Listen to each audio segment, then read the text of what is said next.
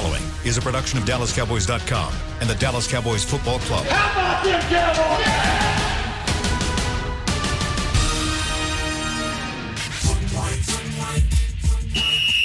Let's go, baby. Are you ready for a break? Uh, yes, Are you ready for a break? absolutely. Ready for a break? Yeah, and um, so much for that. It's time for The Break on DallasCowboys.com We were on a break. With Nick Eatman, David Helman, Ambar Garcia, and Derek Eagleton. It is Wednesday, December 9th, 2020, season 16, episode number 76. Welcome to the latest edition of The Break. We are live from the SWBC Mortgage Studios at the Star. We've got 45 minutes to tell you guys what went wrong yesterday for the Dallas Cowboys, and there was so much that went wrong yesterday for the Dallas Cowboys. They lose 34 17 to the Baltimore Ravens. I think we all picked against them uh, going into this game, so I don't think it was a surprise that they lost, but there were certainly some moments where you felt like they missed opportunities and maybe they could have made this more of a game than it was. We start where we normally start the day after a game with big picture storylines coming out of the game. Nick, let's start with you. What's the big picture storyline for you? Well, I mean, they were outclassed, outplayed, outcoached, outhit. You know, just everything really. I mean, I thought their offense didn't play very well at all. The defense was way worse. Special teams wasn't really good, other than one play. And you add all that up, and you get somebody that scores twice as many points as you, and they have twice as many wins as you. So it just, it, you know, they were, they were, you know, and, and there was some crazy stuff happening way before kickoff, but when it got to actually playing the game and they decided to play, they got they got beat by a, a much better football team. Amber, what's your big picture storyline? Big picture, well, that someone needs to get fired, Hmm. and probably one, Let's go. a lot of people, probably Okay. on the def- on the defensive side of the ball, especially. Uh, no, the defensive uh, coordinator. I mean, this is. I feel like this game, and we've been talking about this throughout the season. But I feel like this specific game was maybe like the tipping point where people are just like, okay, there absolutely needs to be a change in coaching because and, and I know we're gonna get into this, but we cannot just blame everything on the player. The coaching, for whatever reason, is simply just not working. So maybe this is something that obviously it's not gonna happen this year, but for next year in the off season, I would expect some changes. Dave. Yeah, A- I mean AG went. AG stole my thunder, I guess. I don't know because I think my my big takeaway is like what do we always say about football teams? What do we always say in the NFL? Like December is when you're trying to round into playing your best football. Good football teams are supposed to improve as the year goes along. Specifically, the Dallas defense. What on earth was that? Because like we saw this trajectory of them. Maybe they're not great, but like slowly getting better, making improvements. And then the bottom just completely drops out. They look just as pathetic as they did back in like October when we thought they were never going to win another game. And honestly, leave the offense out of all of it. Like the offense honestly looked pretty decent. Andy Dalton played well, I thought. He got the ball to eight different receivers. Zeke had a, a pretty nice night, all things considered. The offensive line held up. Greg Zuerlein misses three kicks, but they were in position to score, you know, 26 points. But what about that defense? Like, embarrassing doesn't do it justice, especially in December after we've already had all of these growing pains. They just revert right back to where they were against the Arizonas and the Washingtons of the world. I, I'm at a loss. And yeah, I mean, how can you look at that defensive performance and, and think that you can just run it back? Like, what's the excuse there? Who's who's hurt on defense that's not allowing them to play their best game? Um, it's mystifying and and embarrassing. Yeah. I, I don't know. I don't know how else to say it. We will. Uh, we will, let's let's dive into that a little bit more. Actually, uh, one of the things that I think is is a big picture storyline for this team, and it's been a consistent theme, is they really can't stop the run. It was very apparent last night. They give up almost 300 yards, 294 rush yards on 37 attempts, an average. To this, an average of 7.9 yards per carry. It's almost eight yards per carry every time they ran the ball. Uh, that's just it won't do. And and the interesting part about it is you know, there were there were all these different things that I look at, and I, I'm just like baffled by. And this has been an all season thing that are that are about the scheme. Uh, one of the things, and, and this it's funny, we were watching the game last night, Dave. You were sitting right there by me. Mickey was sitting across from us. And this drove Mickey absolutely crazy that you get teams that present a 12 personnel. So they have two tight ends on the field, or they have a fullback on the field. And da- Dallas will notoriously stay in their nickel. Like they are not moving off of their nickel. They're going to keep that extra defensive back in there. And when you think about that, you're basically allowing the other team to overmatch you. Like mm-hmm. you, they, you're allowing them to have more power on the field than you do. And when you're playing a power running team like they were playing last night, it just makes no sense why they would do that. But Mike McCarthy says after the game, he says we're pretty far down the road to blame it on scheme. He's not blaming it on the scheme. He obviously is saying that there's more issues from the standpoint of execution and the players. My question for you guys is is it believable that all of these players on defense that were here last year all of a sudden can't play football anymore? Or is it more believable that there's been something changed from the standpoint of what they're being asked to do that is causing them to be not as good as they were even last year? Let's start first with you, Amber. It's it's so hard because for me, I, and I don't play football. I'm not on the field, so I know we see from the outside we see things differently. But for me it looks so simple. It looks like okay this is football and doesn't matter what kind of scheme you're playing you should be able to play it. Like you're a football player. You get paid to do this. So i, I just don't talk to me about scheme.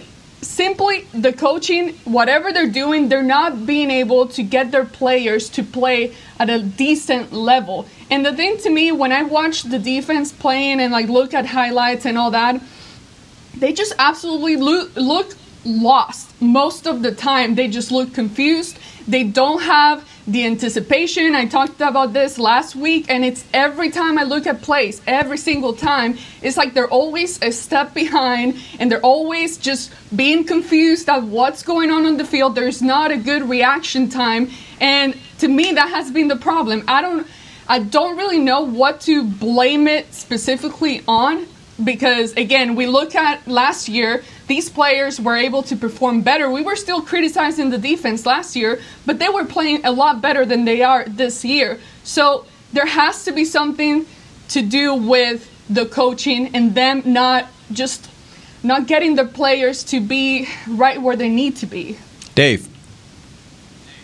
Yes, Stephen Jones actually uh, he had a radio appearance like right before we came on. He he said something similar where he was like, you know, a lot of these a lot of these guys were out here last year and we didn't look this bad against the run. And I mean, if Mike McCarthy doesn't want to blame it on scheme, that's fine. But I, I, like I said, it was mystifying. Like I'm at a loss for how to explain it otherwise because these these breakdowns have been and continue to be unconscionable. And that's, you know, Derek, I was arguing with you and Mickey last night is like, who cares how many linebackers they have on the field when the linebackers just completely bite on basic play fakes? Like, Leighton Vander Esch Lamar Jackson's 37 yard touchdown was just it was just a read option. Like it was something that every high school team knows how to do. There wasn't any crazy eye candy or motion or any of that stuff. He just put it on J.K. Dobbins and then pulled it and Leighton Vander Esch ran himself 5 yards out of the play.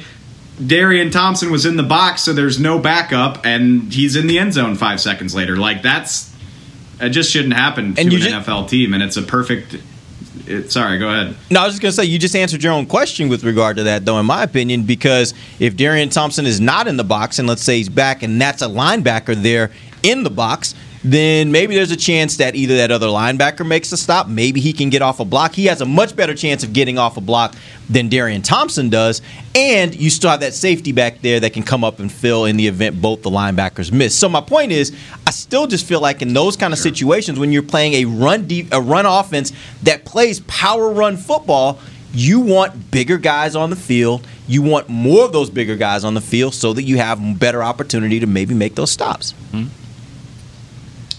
I just want my Pro Bowl middle linebacker who's supposed to be in the middle of my defense to to make a better read. And, Agreed. and Leighton, to his credit, owned he owned it last night. He was like, "That's hundred percent on me."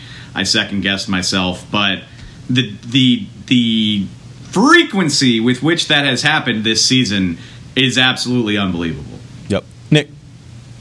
Um, we got kind of far down there. What's your question again? Well, the question is: Is it more believable? is it more believable? Now, Nick has been Oh. on a flight all night, guys. so give him a little bit of a break. of- okay, yeah, I, I, okay, I got it. Um, you know, there are. There's not the same team. I mean, this is not the same defense at all. I mean, it, they've missed a couple of really big free agents. Um, you know that that left. I mean, Byron Jones being one of them. But but some of these guys have taken a step back. You know, and and I think the one player on defense that's probably been the big. Uh, I don't know. You guys are going to say Jaylon, but I mean, he's made some plays this year. You can't say that about Xavier Woods. He Oh, yeah, he yeah. makes zero plays, and he doesn't. To me, he doesn't understand the sideline. He doesn't understand that a sideline is his twelfth defender, and he he just makes these plays, and then he gets beat. That's happened two games in a row, and like if you get him back to the inside, you would think you'll have some help that could make the play. I mean, he isn't making any plays at all, and so I think that that's a, and he doesn't. He seems like he gets a pass. No, don't- he doesn't. I, I think people are killing him. I mean, people are. Good. I, I'll put it like this. Oh, I, my God. I, I don't know. I, I said last night. I tweeted that.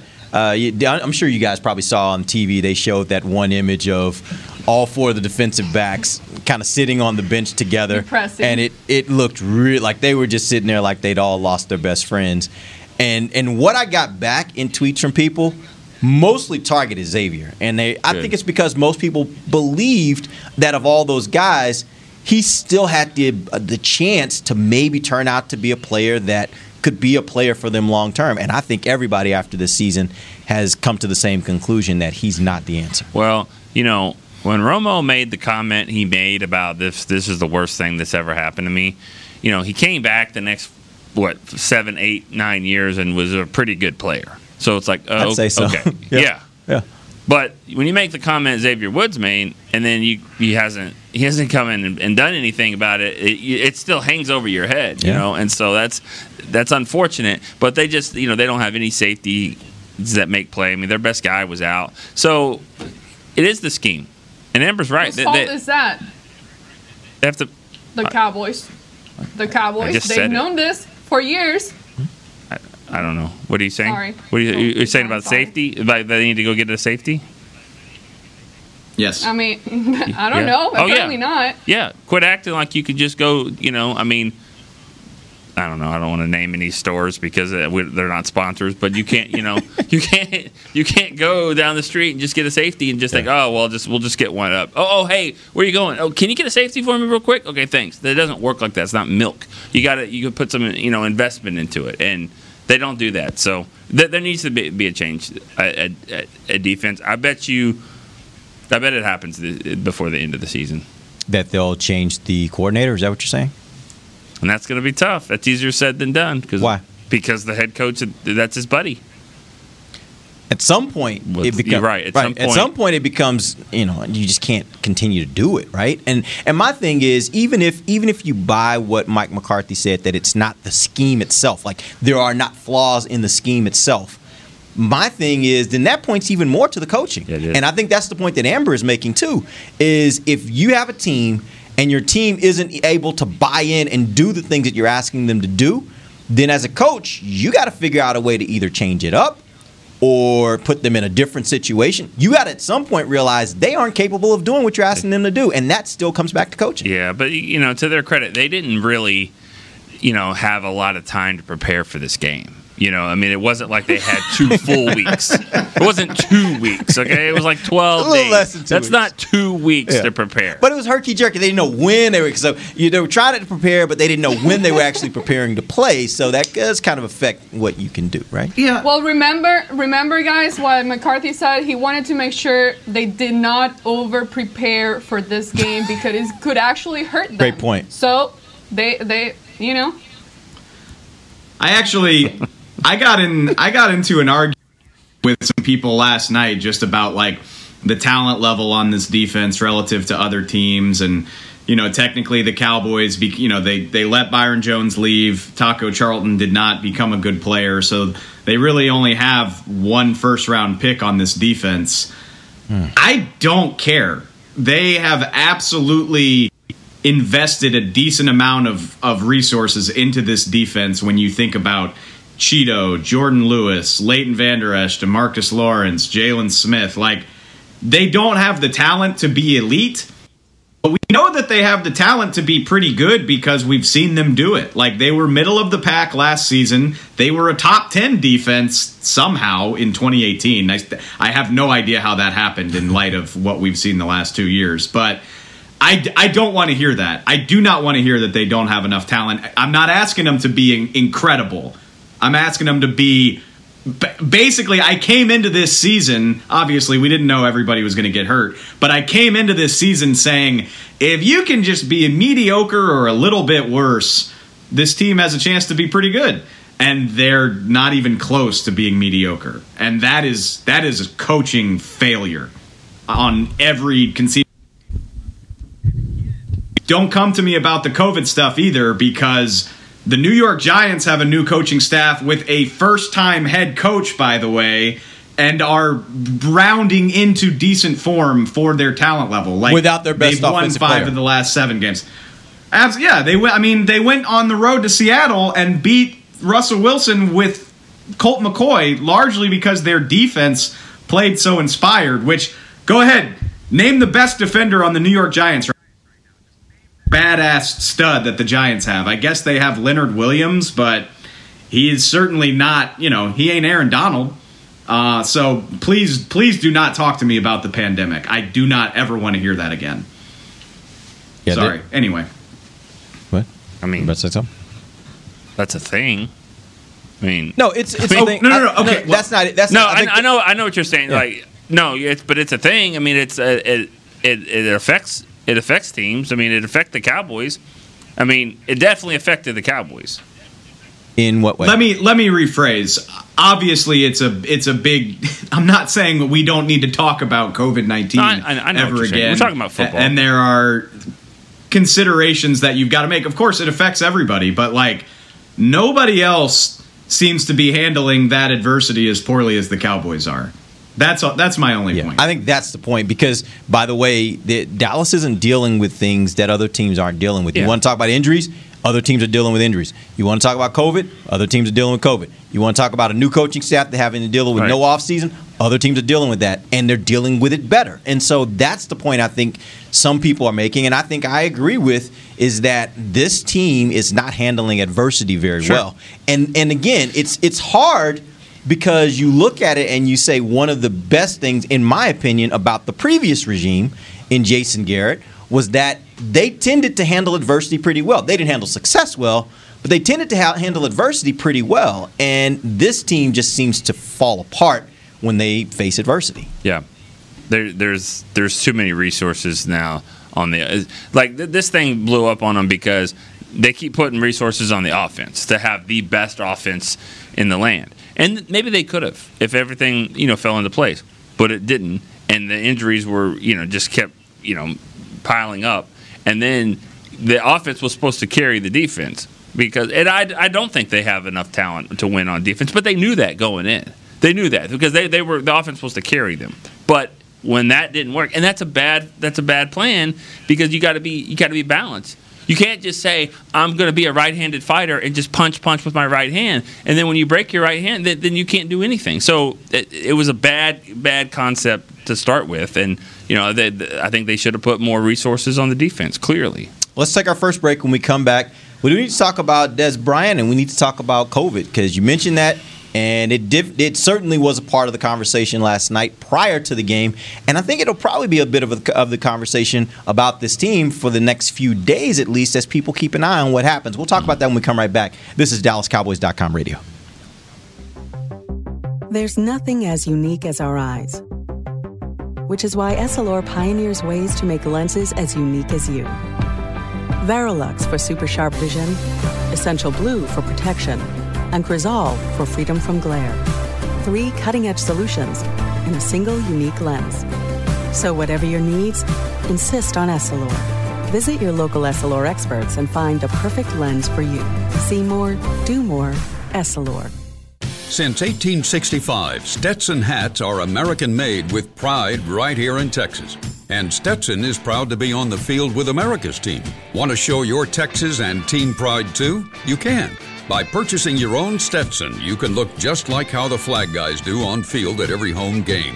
Stetson hats, the official crown of all self respecting Cowboys, and your favorite football team. Get yours today at shop.dallascowboys.com or at stetson.com. I'm Jay Novacek, former tight end for the Dallas Cowboys. Back in the day, I was the guy who always got the tough yards, and that's why I run with John Deere today. In fact, I have a John Deere 3025E tractor that can handle any yard work I need to do, even the tough yards way out back. So if you have one acre or a thousand, John Deere has the equipment that's just right for you. Visit a John Deere dealer today and run with us. We are the official tractor provider of your Dallas Cowboys. Dear, it's 1908. Don't you think we should get electricity? Hmm, and stop using candles to see at night. It's just electricity lights up the room fast. It's more reliable than candles blowing out, and people seem to love it nationwide. Well, candles are. Dear, did you just run into the wall? Nope. May I have a new candle, please? Historically, switching to new technology is a no-brainer. Today, it's AT&T 5G. Fast, reliable, secure, and nationwide. Switch to AT&T 5G. It's not complicated. 5G requires compatible plan. May not be in your area. See att.com slash 5G for you for details.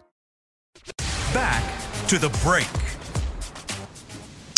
Don't miss the virtual Christmas extravaganza presented by Albertsons and Tom Thumb. The most electrifying holiday show of the season can be watched on Dallas Cowboys Facebook and Twitter on December 11th and the December 24th at 6 p.m. Central or on demand at dallascowboys.com slash Christmas. Welcome back. It is the second segment of the break live from the SWBC Mortgage Studios at the Star. Uh, let's talk a little bit about Dez Bryant last night. He was planning to, to play the Cowboys. It was going to be the first time he would appear in a game against his former team. Very excited about it, as as indicated by the, the interviews he did before the game and, and the excitement you saw from him as he was warming up out on the field, the little images that you'd see of him out there warming up on the field. And then we find out, not to mention from Dez himself on Twitter, that uh, he tested positive for COVID and was no longer going to be able to play in the game. Um, the way it all went down, according to reports um, from Tom Pelissero, was he had an inconclusive test earlier in the day, had another test that was also inconclusive, then got a final test that, that revealed he was positive at the point when they pulled him off the field and told him that he had to go home because he had now tested positive for COVID. My first question is more on a personal level. What did you feel for Dez as as this all went down? Because as we all know, he's a very emotional guy, and this was something he was looking forward to, an opportunity just to get out on the field and show his former team that he still could play. Nick hated it for Dez. For Dez, I, I hated it. He, I know he wanted it. Uh, so bad, and you know, and anytime you get that close to a game like this, and I think you know everybody kind of wanted to see the matchup, so we hated it for all of us. But um, I mean, we'll get into why it went down like that. But for Dez specifically, I, I you know I hated it for him. Dave. I'm sure I'm not speaking for every Cowboy fan in the world, but I think I'm I think I'm speaking for a lot of people. Like I didn't have high hopes that the Cowboys were going to win that game. I didn't have high hopes that it was even going to be a very entertaining matchup. But I was excited to see Dez Bryant play football. And even, you know, even if that came at the expense of the Cowboys, you know, that that was like a bright spot where, you know, it's like a, it's like an old friend, and it, it was going to be weird, but it would have been really fun to see him have a moment. Like I said, even if it was at the Cowboys' expense. So I hated it for Dez. I hated it for us. Uh, it was, I mean, it's just classic 2020 that it's just one more bitter disappointment. And then on top of that, it was really just. I mean, that's Dez Bryant in a nutshell. Derek, you were kind of saying that during the break. Is the guy the guy just can't help himself. Uh, he never he never has been able to. It's an endearing thing sometimes, and it's also a problem sometimes. Is like maybe maybe put the phone down, Dez, but that's that's him to to a to a T. That is Dez Bryant, and you gotta you gotta love it. I guess it's just it's very typical him. The phone and or the wine. Amber, what are your thoughts on that?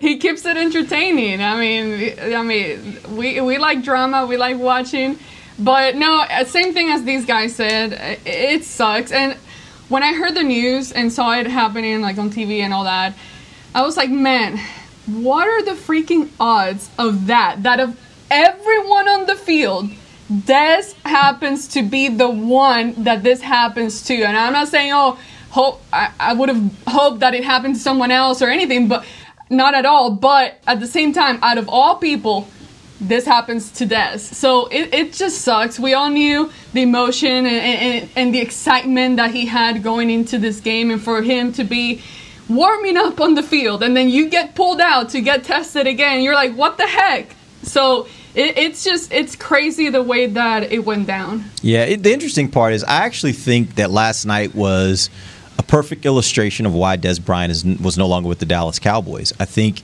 um, what we saw last night was how he is a he is a highly emotional player, a highly emotional person. When things are going good, that can be a good thing for you. When things are going bad, he tends to just not have a filter and he puts it all out there. And that's what we saw last night take place on Twitter. Once he got back home and he had his phone in his hand and he's sitting there, then he just kind of starts just throwing everything out there. And and it just it feels as though that's the kind of thing that in a locker room setting can be a, a distraction because when things are, are going wrong, the last thing you need is people just kind of losing it. You know, you need people that kind of steady and know how to pull back and say, okay, right now I don't need to say anything. I need to just let things lie for a second, let my emotions come down a bit, and then I may say something when I'm more controlled in what I say. And I don't think that's who Dez Bryant is. I don't know that he'll ever be that person. There are good sides to that because, and Nick, I heard you say that on the radio when you were talking about him yesterday. Like him being a leader, he brought that energy mm. when it came to those practices. When you're 10 days into training camp and it's starting to get to a point where guys are getting tired and it can be, be monotonous, he's the guy that would show up and challenge enough guys to where it made for good practice. Right. So it goes both ways. Like there's good in it and there's bad in it, but at some point it can be a little bit too destructive. Yeah, without a doubt, and, and it was there. And you know, I think uh, you know it was going to be his night. You know, and, and not to say he was going to have a huge game or whatever, but this was going to be his stage, and, and and you know it got taken away from him. And and you know, I I don't know all the details there of why it went down the way it did, but you know, somebody messed up on this. I think. You think? Well, yeah. I mean, don't you? I mean don't you think somebody messed up if he's over there and he, no no I'm not going to ask you that. somebody messed up. I'm just going to be I'm just going to be firm on it because because he went and hugged too many people, too many players, too many cowboy employees, too many cowboy players. He he went and and did all of that. And then all of a sudden that's a problem. Now, in the middle of the game, people are talking about that. We've got uh, the, the trainers on the sideline dealing with that also. And things were different on the on the flight back home. I'm not sure if it was because of that, but yes, yeah, somebody messed up if they allowed this guy with two tests that were pending, and then all of a sudden the third one comes back. See, and I, I where I where I'll agree with you is. I don't know if someone messed up or if the policy is messed up. Because what I mean by that is, if the if the policy doesn't say, my opinion is, if a guy has an inconclusive test on the day of a game, until you give me a, a negative test, you shouldn't be around anybody. Right, right. That's how I look at it. Now, I don't know if that's what the protocol says, and, and maybe the protocol doesn't say that, and so nobody messed up. But the protocol may be messed well, up here. This whole thing is erring on the side of caution. I mean, yeah. everything right. we do. That's exactly why it doesn't make sense. right. It's because everything else is just like, hey, we're going to do whatever we got to do to make sure we're, we're being as safe as we possibly can be under under the uh, under this scenario. Right. But the fact is, if a guy has an inconclusive test, it, the fact that he's allowed to just kind of go and warm up on the field and interact yeah. with people. Go ahead. We'll, we'll call me, you if it's bad. Yeah, that to me says that that maybe that's just not a great policy if that's the policy. Well, then that whoever writes the policy messed up. Okay. That guy. Okay, we can agree on okay. that. We can agree Whoever on that. so let me ask you this: Is there maybe the same guy that changed the game from Monday to Tuesday? Hey, here we go. Um, do you think that there is, or at least will you guys be keeping a close eye on what happens with this team for the next few days? Because obviously there was some contact. Uh, now, and just to be clear, the science around this, as much as the science they know about the science from the things I've read, suggests that you don't necessarily get it just by a happenstance contact with someone who has COVID.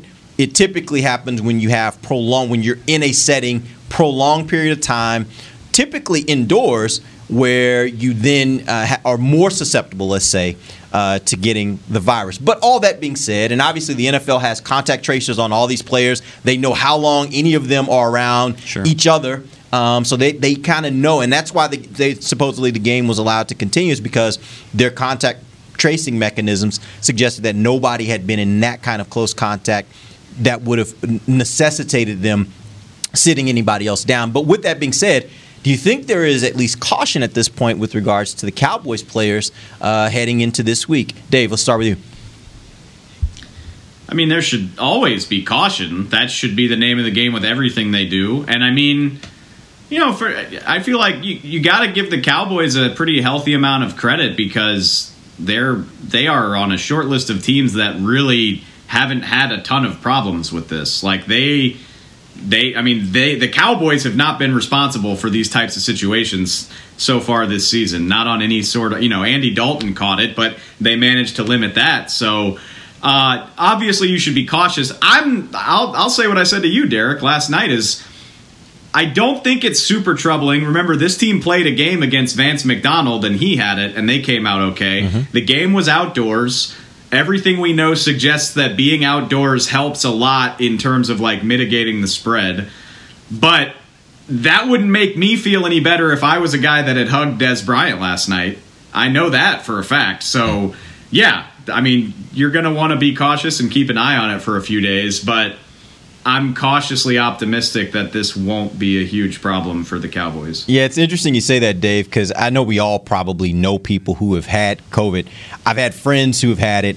And to me, and, and one of the things that, that a lot of them have told me is the, the craziest part about it is the mind game because you're sitting around and you're like you have a little shortness of breath and you're like oh god oh god is this like the am i going to need to be in the hospital by tomorrow? Or you know you got this this you know this cough this little cough and all of a sudden you're like oh god is that it? Like is this the the telltale sign that now it's about to tip? And so it is it's that part where maybe there's some players that maybe had that interaction that they know the science says they're probably okay but in the back of their minds, now the mind game starts of every time you feel something a little bit weird in your body, is this COVID? Is am I now infected? And you start wondering about those things, and then it becomes some of those things kind of start really playing with you after a while. You think Lamar was like, "Uh oh, I'm only going to rush for 94 yards against the Cowboys in about 10 days, or or we're only going to only going to score three touchdowns against them."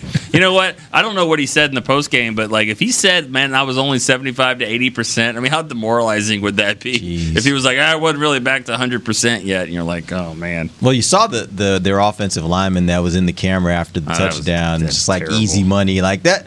Those yeah. are the kind of things where when you're yeah. playing like this, I mean, it, it you want somebody on that defense to just be like, look, we're not going to be a laughing stock. So, hey, uh, you know, and this is going to sound really bad, guys. So excuse me.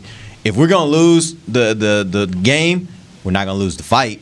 So if that means we got to knuckle up at some point in the game, you got to knuckle up because at, at the end of the day, I'm not going to lose the fight too. Like it's just you're not going to disrespect me. You're not going to treat me like I'm just some random person on like I, am just not going to let that happen. And it doesn't seem like they had that kind of fight. They got one know? guy that wants to do it. 99. 99, yeah. True. That's it. Yeah. Antwaun, yeah, yeah, for sure. All right, we're going to take our final break. When we come back from the break, uh, we're going to get into some moments that mattered from the game. There are each one of us are going to go through and talk about a moment that we thought mattered most in this game. We'll do that when we come right back. This is DallasCowboys.com radio. We're back with a tasty treat that's sweeping airwaves and taste buds. It's new Dr. Pepper and Cream Soda. Let's take a listen. Dr. Pepper and Cream Soda's here.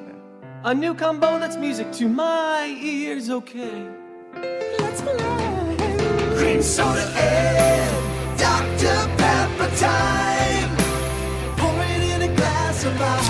Ah, music to my ears and mouth. New Dr. Pepper and Cream Soda. A delicious duet. There's nothing as unique as our eyes, which is why Essilor pioneers ways to make lenses as unique as you. Varilux for super sharp vision, Essential Blue for protection, and Crizal for freedom from glare three cutting edge solutions in a single unique lens. So, whatever your needs, insist on Essilor. Visit your local Essilor experts and find the perfect lens for you. See more, do more, Essilor. The Cowboys Way, where 16 Hall of Famers and five championships shows us what success looks like. Where turkey is always the second best part of Thanksgiving Day. Where we are all defined by one single thing the star. Where we as fans know it's our job to keep the tradition going. Bank of America is proud to be the official bank of the Dallas Cowboys and to support the quest of living life the Cowboys way. Copyright 2020 Bank of America Corporation. Dear, it's 1908. Don't you think we should get electricity? Hmm, and stop using candles to see at night. It's just electricity lights up the room fast. It's more reliable than candles blowing out, and people seem to love it nationwide. Well, candles are. Dear, did you just run into the wall? Nope. May I have a new candle, please? Historically, switching to new technology is a no-brainer. Today, it's AT&T 5G. Fast, reliable, secure, and nationwide. Switch to AT&T 5G. It's not complicated. 5G requires compatible plan. May not be in your area. See att.com slash 5G for you for details. Back to the break. Six decades of Dallas Cowboys football is the official book marking the team's 60th anniversary and featuring never before seen photos, recaps, and results from behind the scenes stories of the top 60 players in Cowboys history is ranked. It's the perfect gift for every Cowboys fan. Get yours today at shop at dallascowboys.com or wherever books are sold. Our very own Kurt Daniels and Nick Eatman did a phenomenal Jeff job, Sullivan. and, And Jeff, Jeff Sullivan. Sullivan. Uh, did a phen- phenomenal job with that book, and so if you get a chance to get it, it's a great. It would be a great Christmas present for any Cowboys fan, especially those longtime Cowboys fans. Some really great stuff in there. Some really great breakdowns of, of different moments in history and players in history. So uh, if you want to have a comprehensive his, history of the Dallas Cowboys, great book to pick up and uh, pass on to the the Cowboys fan in your life. All right let's get back in. Let's uh, let's talk about some moments that mattered. There were, as as my co-host here joked with me before the show. I, I laid out a lot of them. There, there were a lot of moments in this game that mm-hmm. that mattered. There are a lot of moments, and, and to be honest with you, there are a lot of missed opportunities in this game. I think the Dallas Cowboys had opportunities to, to maybe even win this game. You could make that argument because there were so many moments that had they been a little more disciplined, had they made a play that was there and available to them, had the right call been made on the field, they would have put themselves in position uh, to possibly be in this game and maybe even win it. But we're going to go around, and I want each one of you guys to give me the moment that you thought mattered most. Amber, let's start with you.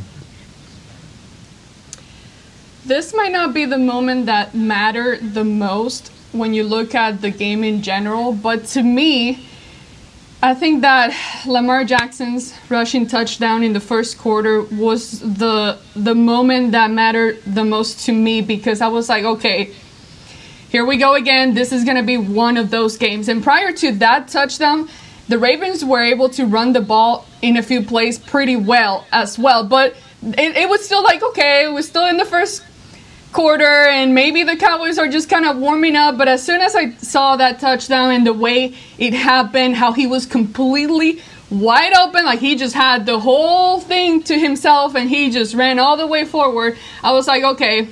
th- I guess it is. It is going to be one of those games where the defense is simply not able to stop the run. So to me, that was the the one moment that I was just like, okay, this is it, basically. Even Yeah. though they were still not out at that point of the game. You know, I, I think interesting part of that play too is it was third and fourteen before that, and the Cowboys. If you look at their defensive alignment, they they pretty much were standing about fourteen to fifteen yards off the ball to make sure that they didn't give up a first down. But okay, Luke Willson caught a pass for 12 yards.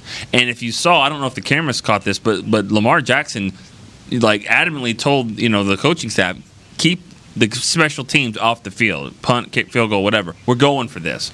We're going to score a touchdown, probably is what he said, and they did. But but I thought the 12 yard. pa- I mean, she's right. That was a huge moment. The play right before that was big because it just gave them enough to say, all right, we will go for this. We can get this, and they scored.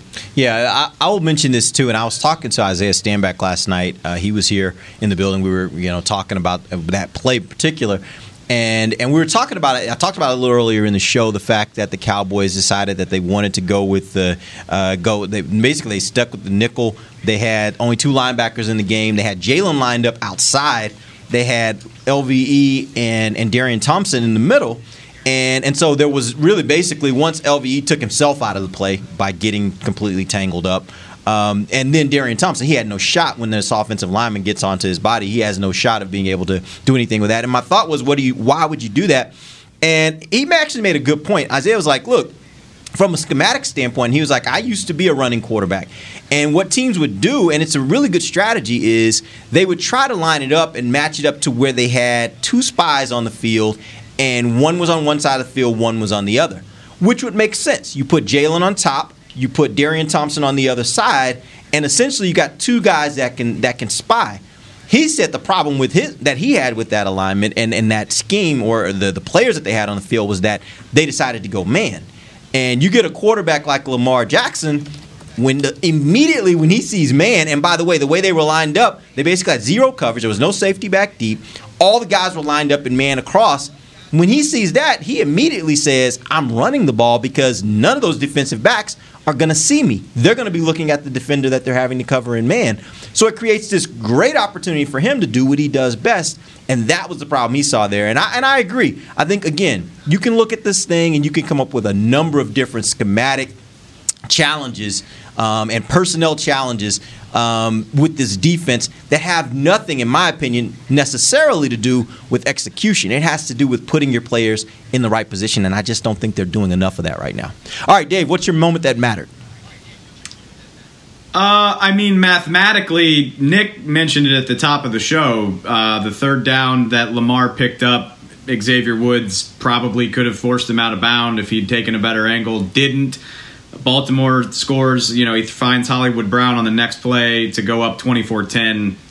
That eight in the quarter, you know, there's no way the Cowboys are making up that deficit with the amount of time they have left. So mathematically, I think it would be that, but I completely agree with AG in the sense that between Lamar's touchdown run, you know, he finds Boykins, I think, for a 38 yard touchdown.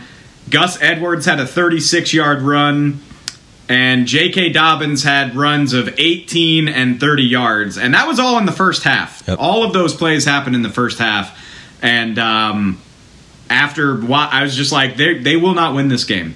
Their their defense they they cannot win this game, and I think you know it was it was 17-10 at halftime. They had a few opportunities to make it even closer than that. Zuerlein misses a kick. So mathematically they were in it, but seeing the way the defense was playing, like in the late first quarter, early second quarter, I was like, they will not win this game. Not yep. with the way they're playing. and you know one of the interesting things Mike McCarthy said after the game, it was actually point of emphasis that his coaches were talking to the team about all week, saying we can't give up big plays. Big plays will kill us in this game. You can't give up big plays. And then they go into halftime, and he thought it was by at that point there were five, as he defined them, five big plays heading into halftime that they'd already given up. And and this was after a whole week of telling players over and over we can't give up big plays. But again, if you're not giving them the tools to not give up big plays, yeah. then you still, you know, you can talk about as much as you want, but it, it may not matter. Nick, what was your moment that mattered? I, I, got a couple, but I'll, right. I'll, I'll, leave this one. Feel free to go, both. No, I'll just do the one. Um, you know, if the tearaway jerseys were back, the Cowboys might have won this game. Seriously. Hmm. I mean, that was a huge play in the game. Amari Cooper – he's rolling. Like he, if he gets away from this guy that's got him by the jersey, it's just one other guy and there's a blocker. I mean, I'm not saying he scores, but this is going to be a really big play. They're going to get down into the 30, 20 yard line of Baltimore. They're already up 10 to seven.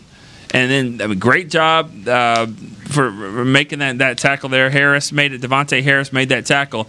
So that now it's first and ten on the 37. Still in good shape, and then interception. Interception. The next play, a touchdown. Um, that if, if he can break out of that, that was that would have been huge. And then my other one, real quick, is CD right before the half. I mean, I, I'm not asking you to be a superhero, but catch it. I mean, yeah. It, I mean, I, I I understand that's a tough, tough play but it's there. I it mean, is. catch it. And and literally, it wasn't a situation where you know somebody was interfering with no. him, somebody was grabbing him. I mean, literally, the ball was there. The ball went straight through his hands, and there is no real excuse it's, it's for it. Really tough. It's a tough. It's a tough play, but but that's the kind of play you expect him to make. Did though, y'all right? think Andy had that? Andy had that in him. No, as a matter of fact, I was wondering why they. I was no. wondering why they were lined up to do it instead of just saying, "Let's just go to half and, and let's just get out of here." But he slung it down there. He absolutely Dang. slung it. Yeah, and I, I just I was surprised. Were you, either you guys surprised that that CD didn't come up with that catch because that's what we expect from mm-hmm. him is to make those kind of plays, right? I'm gonna try my best to be a re- like I'm gonna I'm gonna spin it really good here. This is gonna be some really good cowboy propaganda because I think we would all agree. You know, CD's had a great rookie year, all things considered. Like he's he's lived up to the pick. He's done some really impressive things. Who knows how good his season would have been if he gets to play with Dak all year? But I think he's going to look at this as a humbling experience, like because you know This he season left that, play game? out there. He's This season. just he has had moments throughout this season that should humble him Got and it. say, "Hey, you're a really good player. You are not DeAndre Hopkins, who is you know that's his guy. That's his favorite player. That's the guy he says he models himself after." DeAndre Hopkins made that exact catch Yeah. like three weeks ago. Yep. DeAndre Hopkins has performed like a badass throughout the years and not always with a good quarterback, Yep. by the way. So if I'm CD Lamb, I'm going out like I'm leaving this season saying, okay, I belong. I'm a good player to do if I want to be one of the league's best. And uh, I mean, you know, I've never met CD Lamb face to face because of this whole dumb pandemic, but just based on my impression of him from afar, I feel like he's got the right makeup where you know he's. I can be a much better player in year two than I was in year one. I mean, Dave, I'll speak on that. You know, because, I w- go ahead, Amber. Go ahead.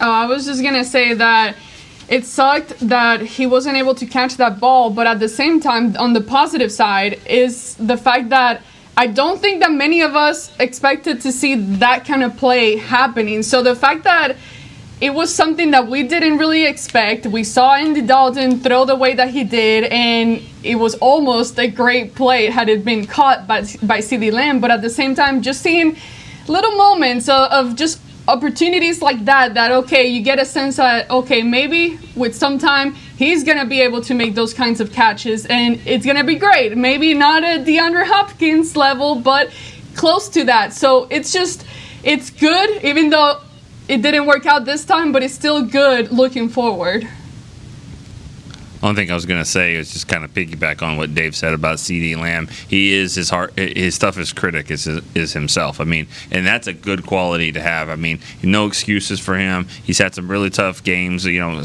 specifically against Washington. You know, if you think about it now, that's two weeks in a row that hit the ball's been in his hands in the end zone. One was uh, ten yards, one was sixty, but still, you know, it's you know, it's been there, and he he prides himself on making that play. So I think Dave, I think you're right about that. It's a humbling experience. You're both right.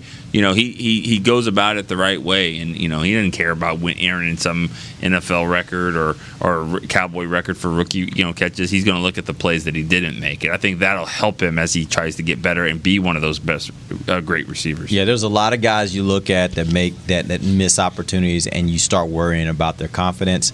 I think you can look at him, and you can look at Diggs. They're they're similar mentalities, at least from what I can tell from the outside looking in.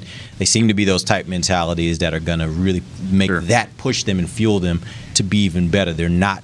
I don't think deterred necessarily by their their bad plays or misplays. All right, we appreciate you guys joining us. We'll be back tomorrow. We'll start getting you guys ready for Cowboys versus uh, Bengals. Actually, that game has been flexed down. The Cowboys will be playing at noon on Sunday instead of a Sunday. I'm sorry, no, that was a San Francisco game. No, this game will already be at noon. But the Cowboys will be on a plane Saturday, Nick. So go ahead and get your bag back packed. You may not even have to unpack. You just get ready. gonna wheel it over. Saturday we'll be back on a plane. All right, we appreciate you guys joining us. We'll be back tomorrow for Nick Eatman, Dave Helman, Amber Garcia. I'm Derek Eagleton. This has been the break live on DallasCowboys.com radio. This has been a production of DallasCowboys.com and the Dallas Cowboys Football Club. How about this, Cowboys?